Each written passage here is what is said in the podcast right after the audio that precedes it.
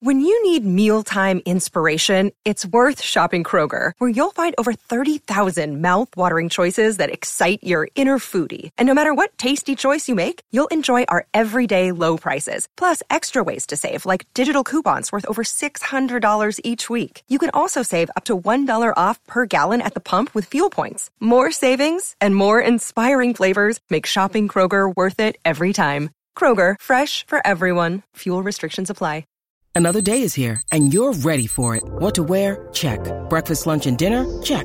Planning for what's next and how to save for it? That's where Bank of America can help. For your financial to-dos, Bank of America has experts ready to help get you closer to your goals. Get started at one of our local financial centers or 24-7 in our mobile banking app. Find a location near you at bankofamerica.com slash talk to us. What would you like the power to do? Mobile banking requires downloading the app and is only available for select devices. Message and data rates may apply. Bank of America and a member FDIC. Doug Lesmerises here with your Buckeye Talk headlines for the week of Friday, September 10th.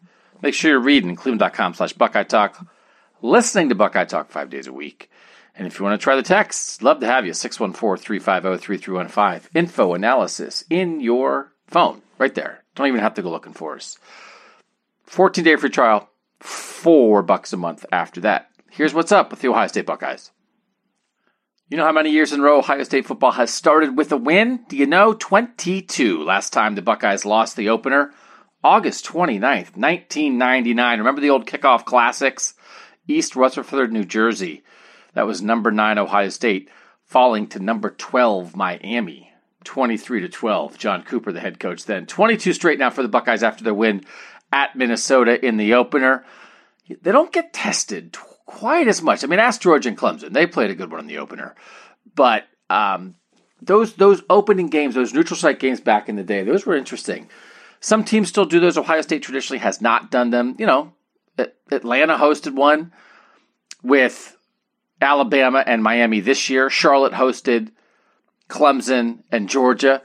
You know, going to Minnesota, that wasn't a cakewalk like often like the MAC schools that Ohio State used to open with, but still 22 straight years that Ohio State has started its season with a win.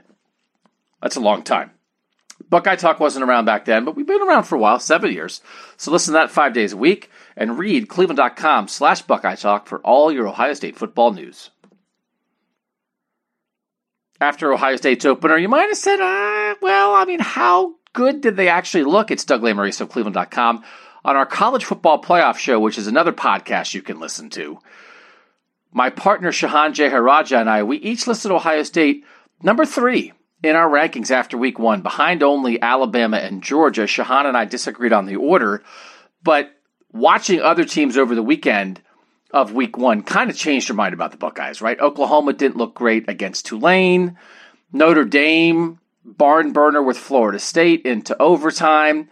Oregon struggled with Fresno State. Iowa State had a hard time with Northern Iowa. So then you looked at Ohio State's win over Minnesota, 14 point win.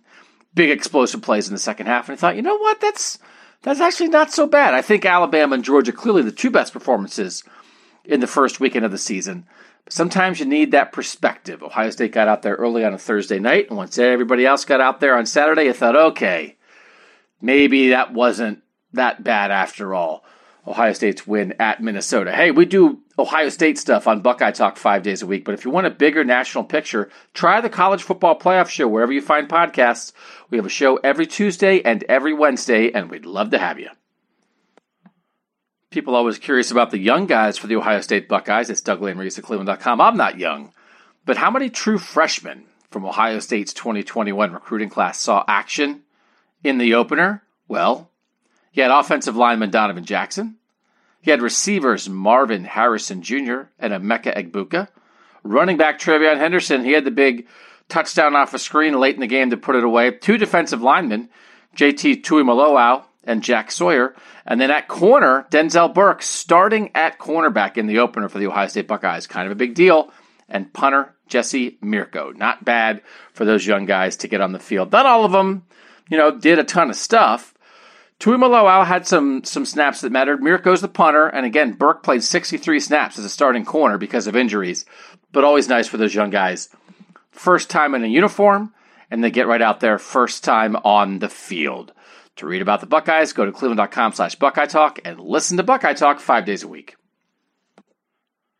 Always fun to look ahead at future schedules for the Ohio State Buckeyes. Oregon, obviously, the big non conference game this season. Ohio State always plays one of those. And next year, guess what? Notre Dame. The two game home and away series with the Fighting Irish starts, and it will be a really interesting opener.